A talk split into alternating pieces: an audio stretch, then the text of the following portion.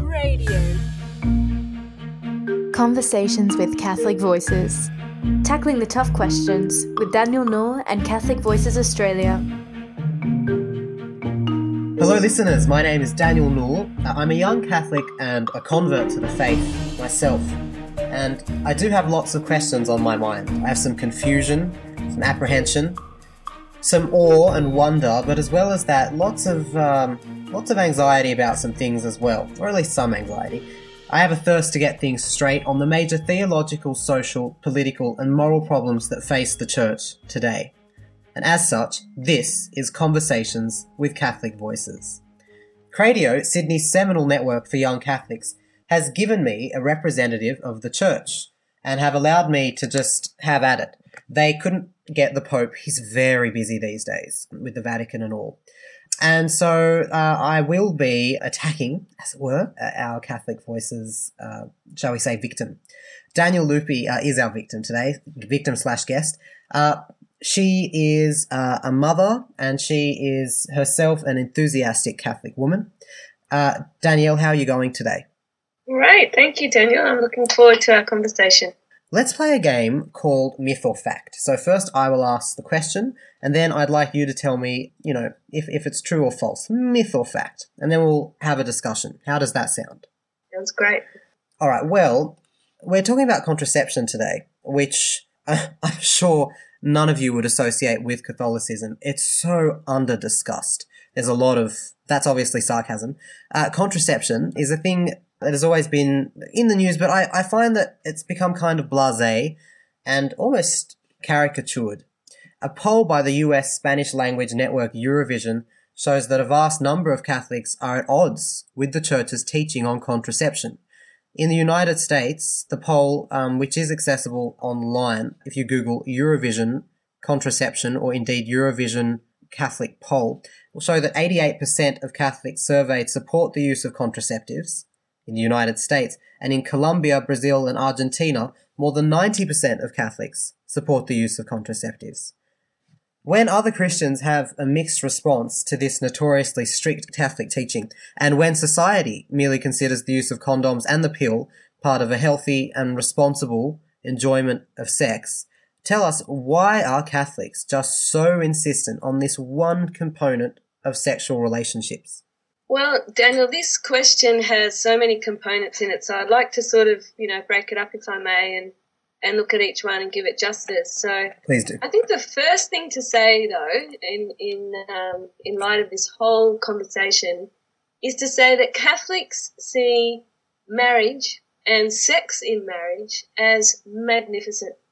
It's the most wonderful gift that we've received from our uh, from our Creator, from our God and it's a great gift that we can give to our spouse.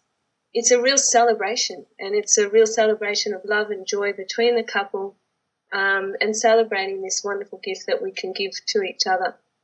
So every church, every teaching that the Catholic Church has is always founded and built on that deep respect and value for all life. And so therefore Catholics really see marriage and sexuality in marriage as um, this beginning of new life, and where a husband and wife really give completely of themselves, that really self giving, that self giving love, where they freely give of themselves that gift to, to one another, not withholding anything back. So Catholics really care for all humanity and want each person to live a really full and happy life, uh, which is what we're all created for. So I think the, the the first thing to, to really exemplify is that Catholics love sex. We see it as a gift and it's a treasure. You heard it. you heard it here first, listeners. Catholics love sex. We do in marriage and with our spouse. We do very much. And now you mentioned this poll, and I think it's really important to just firstly point out that this poll was um, conducted over 12 countries and uh, interviewed just over 12,000 Catholics. But we must really point out here that um, Catholics around the world actually make up 1.2 billion people. So if we look at only over 12,000 people interviewed, it's not really a very comprehensive representation of the church and its people and, and their beliefs. Now, having said that, that's okay. It is true, however, that many Catholics don't understand the teachings of the church. And many Catholics don't live them. And that's true. And I think, unfortunately, Catholic, um, Catholic education has, you know, has uh, some part in that with poor formation, poor communication, and so forth. Um, but I think it's also our own lack of responsibility um, to find out and to inquire and, and work out, well, what is this teaching and, and why is it so? And I think maybe some of us are guilty of, you know, following the popular culture and, you know, just living for our own self interest and our, and our own um, self pleasure. So I think, you know, there is some truth in some of the findings of that poll. Mm. Well, they um, certainly didn't. I mean, they, there are many Catholics, it's true, but it, it is a poll. Um, and 88% of Catholics in the US support the use of contraceptives. More than 90% in Colombia, Brazil, and Argentina support the use of contraceptives. It's it's not just apathy, you know. Mm. I mean, it would be difficult. It would be difficult to totally fabricate such conspicuous results. No, but again, it was only a small pool of people that were interviewed. Mm. But also in these findings, if you want to look at it, Africa came out very highly in, in all areas of the poll. And, you know, that's another interesting fact with that poll. But I think the thing that, that we need to really bring out here is that the teaching of the Catholic Church desires to actually free people and to allow them to have, you know, a really deep and passionate and incredible intimacy with their spouse. You know, so this teaching really allows the couple to work together. Um, it really helps them in their maturity and their in- intimacy and working in the, the natural rhythms of their body and working with God and His will to celebrate and enjoy that gift of lovemaking. So I think this teaching really calls for a greater maturity from, from spouses and, um, you know, a real uh, greater self mastery and self responsibility as well. Mm. But the fruit of that, the great thing that, you know, that, that the Catholic Church really testifies to is that when we can participate fully in the, in the church's teaching on sexuality, the fruit that we get from that is actually a greater trust and intimacy with our spouse. And so, therefore, we have a greater happiness in life and a greater joy. So, I think the critic, like you pointed out in your question, you know, the, the, the critic will often uh, use words like strict. You know, why, why is this a strict, you know, part of the, the Catholic teaching? And I, I think they see it as strictness because I think many, many of us, unfortunately, have fallen into that culture of, um, you know, self pleasuring and in and instant pleasuring and at call pleasuring. So you know the thought of having to abstain or you know actually work at you know cycles and and, and looking at the woman's cycle and so forth. Um, we don't have that time. We don't have that you know that uh, energy to do that. And I think that they they you know they don't want to connect reproduction with sexual intercourse. You know they don't want that responsibility. They they want to disengage it. And so therefore it's, you know, just wanting sex for our own personal um, sort of pleasure. But Catholics see sexuality as pleasurable and as really enjoyable and important unity, you know, that connects the spouses. But we also see it as a possibility of new life. We don't disengage the two. And I think that's really important to point out. Danielle, you said that Catholics see sex as more than just being about pleasure. Mm-hmm. But isn't sex, and this is uh, would relate, for example, to the couple who can't conceive or uh, the older couple. I mean, in that case, is sex linked to reproduction? And if not, why can't sex just be about pleasure? Well, in these specific cases, the older couple and the infertile couple are still open to life.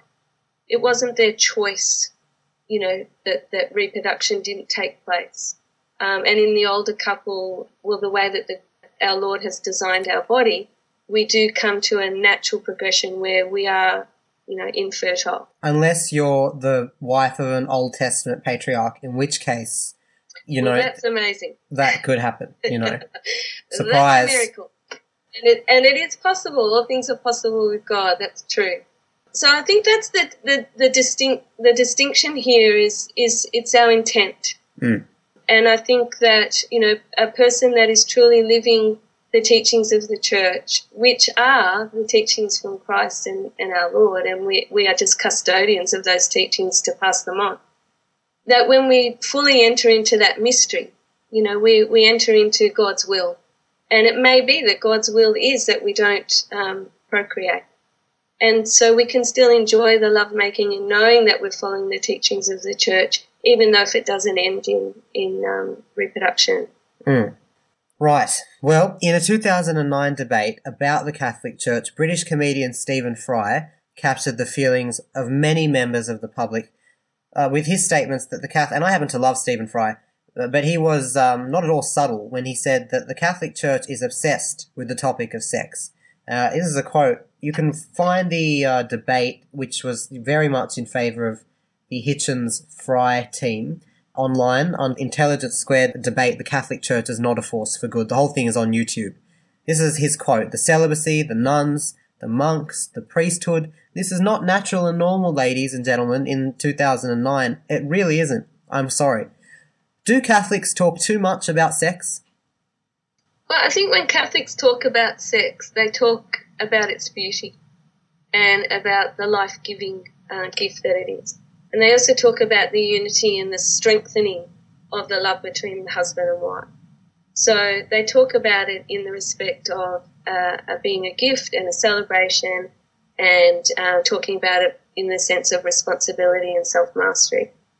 And I think when the critic talks about um, sex, they'll often condemn the church and its truths, and they mock the church and they, you know, make judgments. So I really think, um, you know, it's the um, non-Catholics or the non-church people that are the ones talking all about sex, really. Mm. And I think that the thing to really point out here is I think that people that, that seem to be um, obsessed with talking about sex or criticizing the church and its teachings about sex are often people that make sexuality so much more bigger than it has to be or so much more paramount.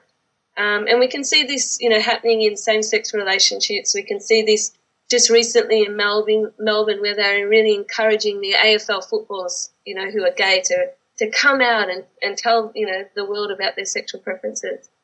But I think this is really distinctly different in the Catholic Church because we see that people are a whole person and that they're made up of many parts and many gifts and many attributes. And so their sexuality is only actually one small part of that whole creation. That that is true. That I mean the question though is about well, does the Catholic Church disproportionately uh, emphasize this element of human life? And, and now, Daniel, you said that it was the critics of the church who seem to be obsessed about this. But that, that I mean, that's that's just a game of of hearsay. There's no way of ascertaining. A critic will say, "No, it's you guys who bring it out of proportion," and then you, and then a Catholic might say, "Well, no, that that's not the case."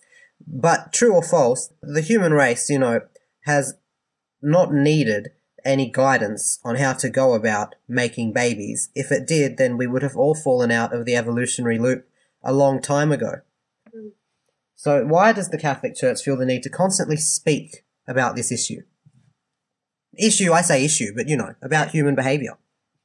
Well, I think you raise a good point. Like in the beginning, you know, of humanity, you know, before religions and before governments, people saw, humanity saw that a man and a woman that were together and committed and brought forth life you know, brought forth happiness and joy and flourishing to their community. And so they protected that and they upheld that institution, let's say. And then over the many millennia, uh, the church and governments have taken that to see that this is something that's good for humanity. That when a man and a woman are faithful to one another and therefore bring forth life, they bring forth, you know, great communities. They bring forth happiness and joy. And it's only actually in the last real 50 years since the introduction of contraception that we can see that that ideal or um, that wonderful institution that has served society really well is, is under threat, is under attack. And we can see the ripple effect that these contraceptions have had, you know, a rise in adultery, a rise in divorce, a rise in uh, pregnancies out of marriage, a rise in sexual behavior before marriage rising young girls becoming pregnant, rise in abortion, and so on, that the Catholic Church has had to um, bring forth its teachings of truth because we have to, you know, shed some light that here we're going down a path that is actually a path of destruction and that won't bring, you know, that, that true sense of fullness of life and joy. Con- so contraception. we answer, we answer when we're when we're asked, and we we try to bring forth the truth of these teachings. Contraception has been a part of human societies for a long time. People might say. Yep. Uh, I know Egyptians, for example, had certain kinds of contraceptives, and so the and also the other thing is, there's always been talk of of moral panics. You know, like oh no, our children. But every generation has its own moral panics. Like oh no, our children are going wild. You know, they were saying that um, when Elvis started moving his hips, and they were saying that you know, in they say that every every generation has its own kind. You know, be it rock or, uh, or rap or whatever it is. Everything is is to be made kind of an end of the world. What, what are you are you saying that the Catholic Church has needed to ramp up its vocality about its vo- its its loudness uh, about it, it's this issue because the things are getting worse? I think that the church has always proclaimed these teachings, but maybe through, yeah, the, the, I think the greater effect that contraception is having on our society and our whole well-being um, as a as a nation. I think the church has had to probably be more vigilant in announcing the, these teachings and truth, but I think, especially since Theology of the Body, which was by our, um, our newly Saint John Paul II, I think that we've tried to um, pronounce the truths in a different way that probably uh, are more, you know, understanding to, to the public and um, really explain the beauty um, of this of these teachings of fidelity and you know sex in marriage mm. and that openness to life. Uh, listeners, you're here with uh, conversations with Catholic voices. Today I'm talking to Danielle Lupi uh, about uh, contraception and why this constant cause of, you know, certainly in our modern era, seemingly uh, stable f- force for tension and, and almost to the extent now that has become really kind of a non-event. Just we take it for granted that the Catholic Church is just going to be fuddy-duddy about sex uh, why, why it's coming back into the news. Uh, Danielle, Catholics claim that sex is a good thing. Uh, and you, you said that yourself. Uh, was it the theology of the body that you mentioned was talking about the beauty of sex again? Yes, that's right. Well, part 2632, and I, I have the number of the Catechism, uh, says that sexu- sexuality is a source of joy and pleasure. It says that in passing uh, on that part of the Catechism. Yet simultaneously, the Church insists on a whole raft of prohibitions if sex is good for us, why does the church sometimes seem hostile to it? Well, I think, again, sex is very good for us personally, but also for the flourishing of all humanity. And so when it is only between a husband and wife and is practiced with that responsibility and dignity, we can see, you know, the, the happiness and true joy um, of people can, can be really exercised. You know, the church is never hostile towards sex. However, it is passionate in its teaching of the truth and its determination to reveal the abuse and, and mistreatment that's uh, often occurring presently in, in um, our society's sexuality. Again, the church is against many things, but only because it's it's for so much more. That you know, there's so much that the church wants to enhance and to protect.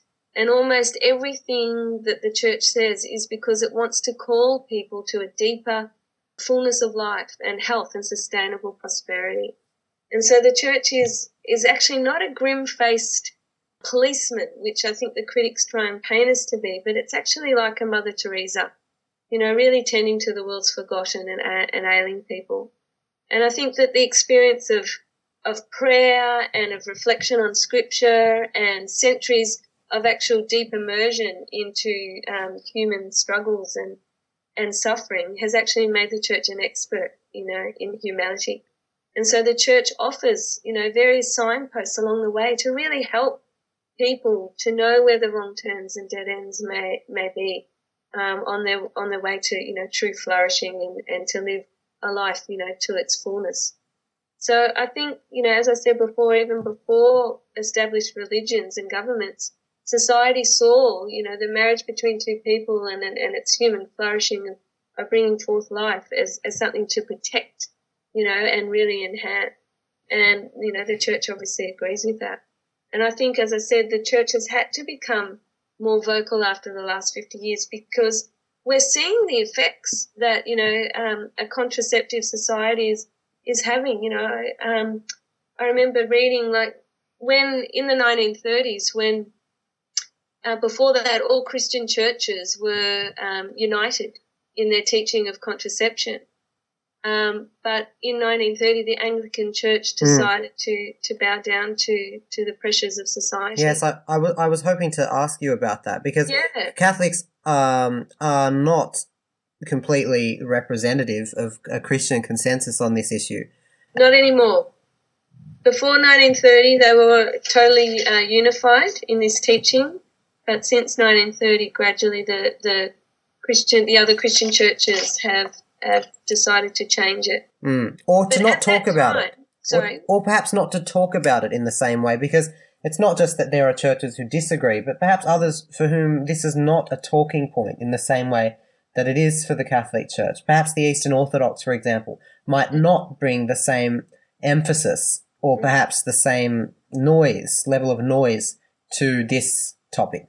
Would that be? I'm not sure if uh, all Eastern, Eastern Orthodox, uh, you know, perhaps spokespeople might agree with me there, but I, I dare say the Catholic Church is the one to be associated with contraception. Well, I think the world actually does look towards the Catholic Church. And I, I think that's a fact that, you know, Pope Francis, you know, is seen as, as a strong um, person to look up to and to receive, you know, advice and wisdom from. Many leaders go and seek his uh, personal audience. That this is something to, you know, to really be proud of and to, you know, state as a fact that the world does look to the Catholic Church for answers. Um, yes, we receive much criticism, but we also receive much, um, you know, I think respect. Uh, and I think that we receive that respect because we have um, been a lone voice, you know, since, since Christ to carry on his teachings. As I said, earlier where, you know, the Catholic Church is, is the custodian to these treasures and these teachings and truths from Christ. And, um, you know, we must uh, pursue and we must move forward and persevere. And I think uh, it's really important to point out that at the time, uh, in 1930, when the Anglican Church decided to, you know, change their view on contraception and allow it, that many Catholics and Protestants and non-Catholics all predicted what would therefore be the outcome. And what they predicted was social chaos and they predicted marital breakdown and divorce. And many prominent thinkers of that time went on to say, like, for example, Gandhi said, they will make men and women reckless. Nature is relentless and will have full revenge for any such violation of her laws. As it is, man has sufficiently degraded woman for his lust. And contraception no matter how well meaning the advocates may be, will still further degrade her. And Freud went mm. on hmm. to say we actually describe a sexual activity as perverse if it is given up the aim of reproduction and pursues the attainment of pleasure as an aim independent of it. And we can see from Pope Paul VI, who actually predicted, you know, so beautifully that the widespread and unrestrained use of contraception, and this is what he warned, how wide and easy a road would thus be opened up towards infidelity in marriage and the general lowering of morality. And then he goes on to say that it's also feared that the man, growing used to the employment of contraceptive devices and practices, may finally lose respect for the woman and no longer caring for her physical and psychological equilibrium may come to the point of considering her as a mere instrument of selfish enjoyment and no longer as his respected and beloved companion. So these are Catholic and non-Catholic thinkers at that time that were predicting what the consequences of a contraceptive society would be. And as we can see in 2014, they are right. We have such enormous problems which are directly or even indirectly a result of contraception. A report, I mean, culture aside, then, we uh, heard recently from the UN, actually, this is an ongoing uh, source of complaint from them, that the Catholic Church has not been great for their uh, world health policies. So the UN Population Fund uh, released a statement called "Contraceptives Save Lives," and uh, it can be read online. It can easily be found. It's actually at web.unfpa.org. Web.unfpa.org. This is the uh, direct quote. In industrialized countries where most women have access to contraception, skilled care and emergency obstetric care, deaths owing to pregnancy and childbirth are rare. However, every minute somewhere in the world a woman dies in pregnancy or childbirth and 20 more suffer disability. The report then goes on to show that children who have lost their mothers are up to 10 times more likely to die prematurely than those who haven't. However, Pope Benedict in 2009 outraged World Health agencies with his statements that contraception might make the HIV crisis worse, uh, in Africa certainly. Has the Church placed its dogmatic beliefs in this regard above people's lives? And if so, how can it account for this injustice? You know, it's not the pregnancy or the child that are the cause and the problem. And yes. all, we, all we have to do is look at um, the availability to basic medical care and education, the division of resources and the monetary assistance that's offered, and the government structures which care for their, their citizens. We can often see in many countries, you know, there is gross neglect in this. And this is actually the cause of why many women, as you pointed out, um, 20 more, that cause of their death and, and their children. So it's it's not the availability of contraceptives that will do it. It's actually if we cared more for each other, provided better services, better training, better education, put more monetary resources, that we would see less deaths in this. And and I'll just I'll just add, if if not for deaths in childbirth, please speak then to the problem of HIV. Yes, please.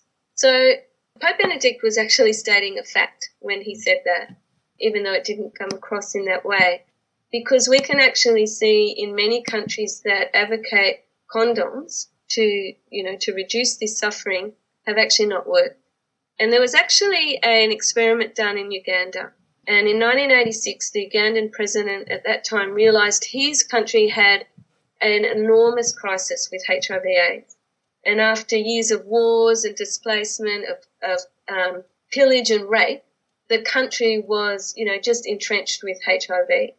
So he called a nationwide response. And what he did is he actually called upon bishops, he, call, he called upon health professionals, and he called upon small community groups. And together they devised a program, and it's known as ABC. A standing for abstain, B for be faithful, and C all wear condoms. Okay. So he went about to educate and to change his his country. Yes, I, with this ABC program is is mm. um is a well known case study, isn't it? So this is Rwanda, is that right? No, Uganda. Uganda, my mistake. Now, what happened was that Ugandans actually never took to condoms. They they just didn't have an affiliation towards them. So the president, in his speeches, and through you know rippling right down to the curriculum in schools, um, really stressed the importance of um, waiting, so abstain, uh, waiting to have sex with your spouse, and not grazing, or in other words, uh, being faithful, you know, fidelity. Now, at the height of the AIDS epidemic in Uganda, it was at around 21.2%. But after the AB, so the ab- abstain and the be faithful message that went right through their country, that figure dropped well down to 6%. And what's more, in this, um, what's really interesting in this experiment was that the countries that bordered Uganda, um, where they really promoted condoms as the effective, um, you know, reduction in HIVs and uh, sorry, HIV and AIDS, and also in you know protection, um, they actually saw a rise in AIDS suffering. So, for example, Zimbabwe was at 32% and Botswana was at 38%. And what's more is their numbers are actually still increasing, whereas Uganda's numbers are still decreasing. So further to this, we can see that Uganda has actually reported reduction in AIDS suffering, but they've also reported that men and women are abstaining from sex before marriage and that marriage rates have increased quite dramatically and they're getting married a lot younger as well. Sexual promiscuity has declined and fidelity in marriage has risen. The divorce rates and the infidelity has also dropped. So this model that we can see demonstrates that people's attitude towards sex is actually what can cause the effective response to this crisis. Giving condoms actually encourages the behavior. It, it gives permission to the behavior. And so therefore further infections happen uh, reinfections happen, and the increase of the rates just keeps skyrocketing. So I think we can really learn from this that the, the church again, in its um, you know 2000 and, and even longer history of, of knowing the struggles of humanity, is really an expert and, and shows great wisdom. They look further and deeper to the cause of problems. They don't just try and find a band aid solution that continues to, pro- to deprive humanity of true joy and freedom the church is really authentic in its deep love for all humanity and care mm. of people and wants them to have a really full and happy life. Mm-hmm. Yes, but the, the, the church is primarily a religious institution and the people on the ground are health workers. It's not in the business of the church, is it, to make statements about, you know, the statistical effectiveness of certain ways of having sex. And contraception certainly does.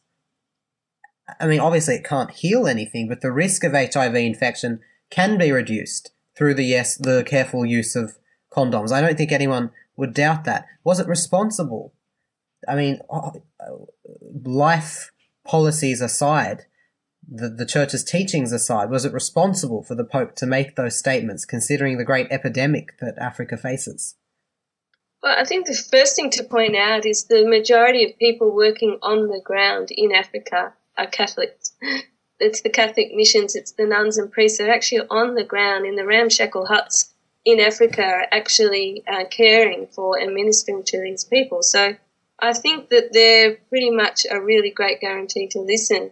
And what they're seeing, you know, on the ground is that changing people's attitude towards sex and towards our fellow human being, not seeing them as something to possess and to use for your own self interest, but seeing them as something to give dignity and value and respect to. That in this change of attitude and this change of, um, you know, bringing dignity uh, and life to yourself as well, through not, you know, allowing yourself to be used by others, that this is where the reduction has happened no contraception is 100%, you know, um, protective. And condoms split and tear and are not put on and, uh, you know, are expensive and so forth.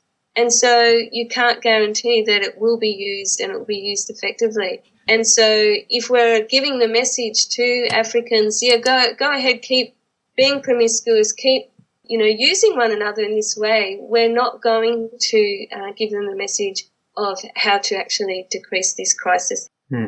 Uh, Pope Francis has said, Danielle, that, uh, and listeners, I, before we just charge on like a steam train, you should know we are listening to conversations with Catholic Voices, and uh, Danielle Lupi of Catholic Voices is joining me today. Our topic is contraception. Uh, Pope Francis has said that we must, and uh, we're thinking about this, you know, just to kind of summarize now the church's response to this issue? Is it a new time for the church? He has said that we must concentrate less on dogma and more on connecting with our communities. What will this mean for the way Catholics teach sexual ethics? You know, this is a really great question, and I think it really typifies the papacy of Pope Francis and a real um, new evangelization that's happening in the church, which is, which is really exciting. And I think that Catholics will teach sexual ethics with conviction and they'll attract others to this teaching and truth by actually living the truth themselves. That the only way that we can effectively teach or uh, evangelize or witness is actually to live it ourselves. So I think in the future, and it's presently happening now, Catholics will teach by example. And it's through this, um, you know, living by example, this best way of evangelizing, that people actually feel less threatened and are more actually open to, you know, to listening. And when they're witness to this truth and they see this truth coming through you and, and the joy that comes through you, they're, act, they're actually attracted by this. And this is where conversion can happen. So I think for Catholics, our mission from now on, as Pope Francis is really encouraging with each of us to do, is actually to shed light, to shed light where there's currently darkness and, and confusion.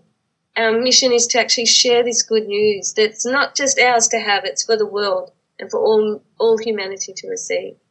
And our mission is like that Good Samaritan, you know? That Good Samaritan that binds up the wounds, that embraces and lifts and takes the person to Jesus. So I think if every Catholic can have that mission, can have that goal, then people are going to actually encounter, when they encounter us, they'll actually encounter the compassion and love of Christ. And I think that's what Pope Francis is calling us to do the new evangelization. Mm.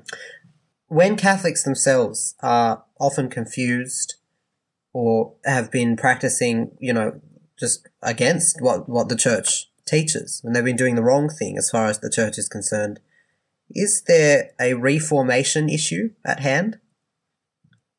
I think, firstly, yes, we need to um, continue talking to everyone, and that includes our own church. And I think that unfortunately there has been poor formation, and I, and I'm guilty of that. I think for many years, although I never used contraception, you know, I didn't have that full understanding of the gift of sexuality, and it's only through reading things like theology of the body and you know being witnessed to by other great Catholics, you know that have that are living this teaching that I've you know been transformed and again I've been excited. I've seen their joy, I've seen their passion, I've seen what I've seen most is the the deep connection that they have with their spouse. Mm-hmm. And that theology of the body was John Paul II's. Is that right? That's right. Yeah, and theology of the body on, on um, human sexuality, kind of a uh, seminal kind of work on human sexuality. Yes, it is, and it, it really looks at you know um, the intention of of God um, in giving us this gift of our spouse becoming that one flesh, and um, that total self giving love. You know that we pour our whole um, being as a gift to the other, um, and contraception you know interferes with that. It's it it uh, stops and you know rejects the fertility of the other. And I think what I what you know what really transformed me when I when I um, looked at other couples is I saw that they had this joy in their sexuality, and they had this joy in knowing the woman's cycle together, and planning, you know, knowing when it was a fertile time and when it wasn't, and looking forward to that time when you know um, they could make love to create life, and you know, and and share in that that beautiful creation with with God as well or that time where they, you know, wait up, maybe this isn't a good time for our family, you know, for, for situations or whatever. So we won't have sex in this fertile time, but we'll look forward to it in, you know, in a few days. And what I saw in these couples is a great maturity, you know, and that, and they just had this, you know, self control. And I think that's what really attracted, you know, me. So I, I think, you know, that that's the formation mm. that we need to give to our fellow Catholics. So, so self control is attractive now this is uh, a new thing. I think. I think as far as the world is concerned, or certainly as I'm concerned, self control so often seems to be the hallmark of the sexually frustrated. Yeah, I think when um, when you see your own uh, needs as paramount to another, or you see another as an object to possess or to use, then it is very hard to understand or to grasp that notion of self control or self mastery. And I think this is where prayer and reconciliation and healing needs to take place, you know, to, to have new eyes uh, for ourselves and, and for, for the other.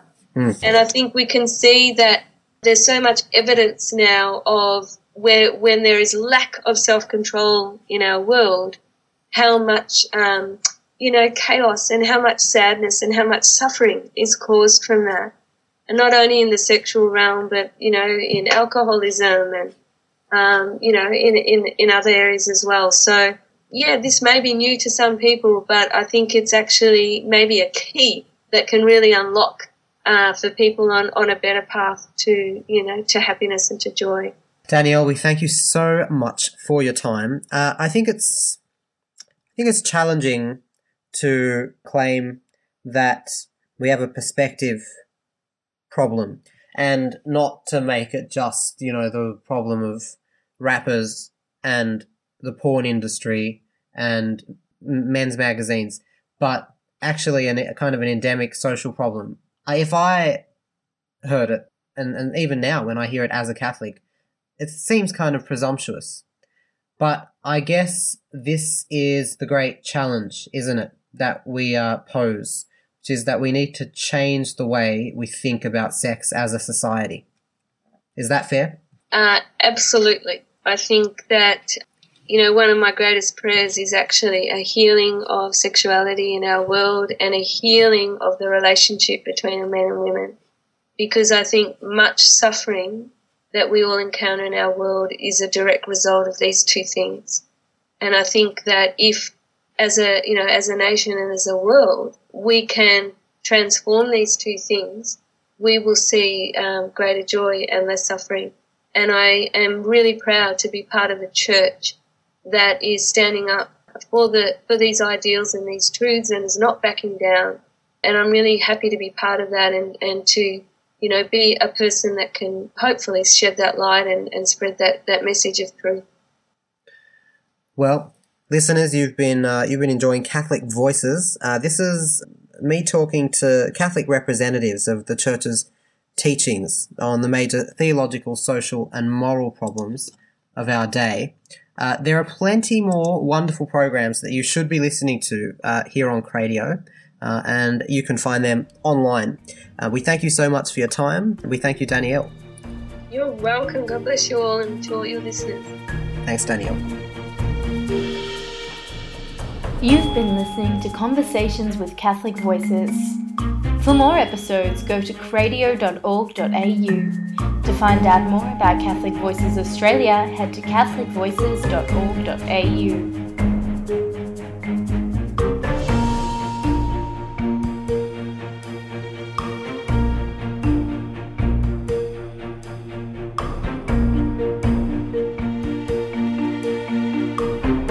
radio.org.au